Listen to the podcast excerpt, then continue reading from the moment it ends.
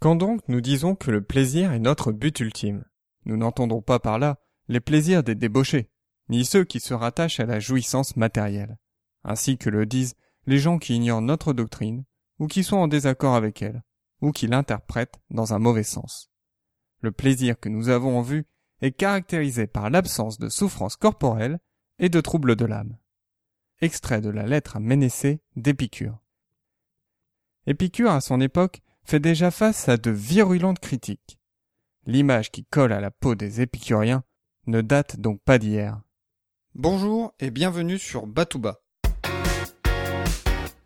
Ensemble, redécouvrons les bases de la culture générale avec enthousiasme et simplicité.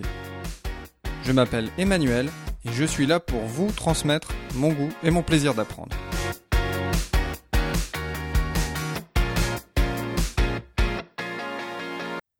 Épicure a vécu de 341 à 270 avant Jésus-Christ. À l'époque, les cités grecques sont en déclin. Un déclin symbolisé par la perte de leur indépendance au profit de l'empire d'Alexandre le Grand. Ce déclin va avoir un impact sur l'approche d'Épicure. Alors que la philosophie envisageait l'homme avant tout comme un citoyen de la cité, la philosophie d'Épicure va envisager l'homme en tant qu'individu. La philosophie d'Épicure est une philosophie de la recherche du bonheur individuel par le plaisir. Pour remédier aux maux des hommes, Épicure va proposer un quadruple remède.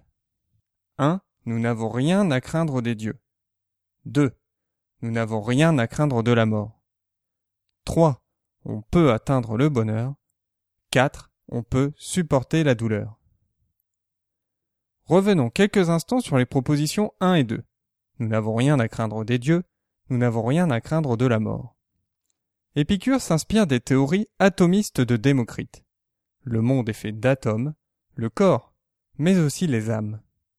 Ainsi, à la mort, les atomes se dispersent, et nous perdons toute sensation. Rien à craindre de la mort, car tant que nous vivons, la mort n'est pas. Et quand la mort sera là, nous ne serons plus. Malgré sa théorie atomiste, Épicure ne nie pas l'existence de Dieu. Mais pour lui, les dieux n'exercent aucune influence dans la vie des humains. Nous n'avons donc rien à craindre des dieux.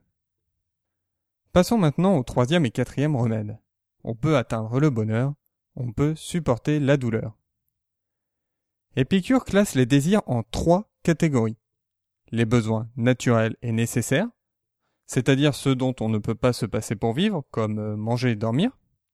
Les désirs naturels et non nécessaires, comme les désirs sexuels. Et enfin, les désirs non naturels et non nécessaires, comme le désir du pouvoir ou de la richesse.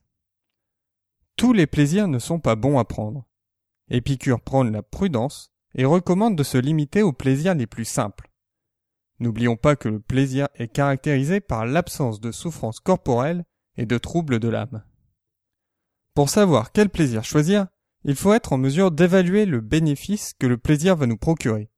Puis, il faut envisager la douleur que la réalisation de ce désir va engendrer. Toute souffrance n'est ainsi pas à refuser, pour peu qu'elle produise à long terme un plaisir qui lui est supérieur.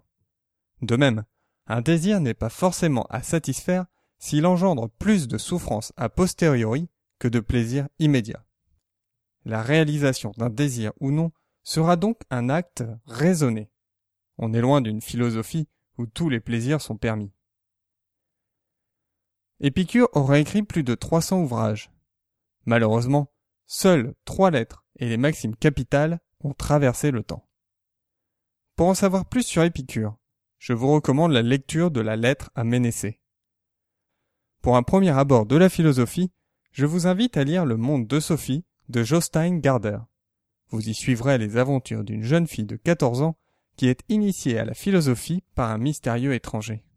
Si vous voulez plus approfondi, je vous recommande le livre Histoire de la pensée d'Homère à d'Arc de Lucien Gerfagnon. Vous retrouvez évidemment tous les liens sur www.batouba.com slash 55. Je vous dis à dimanche prochain. D'ici là, restez enthousiastes, prenez soin de vous et de ceux qui vous entourent.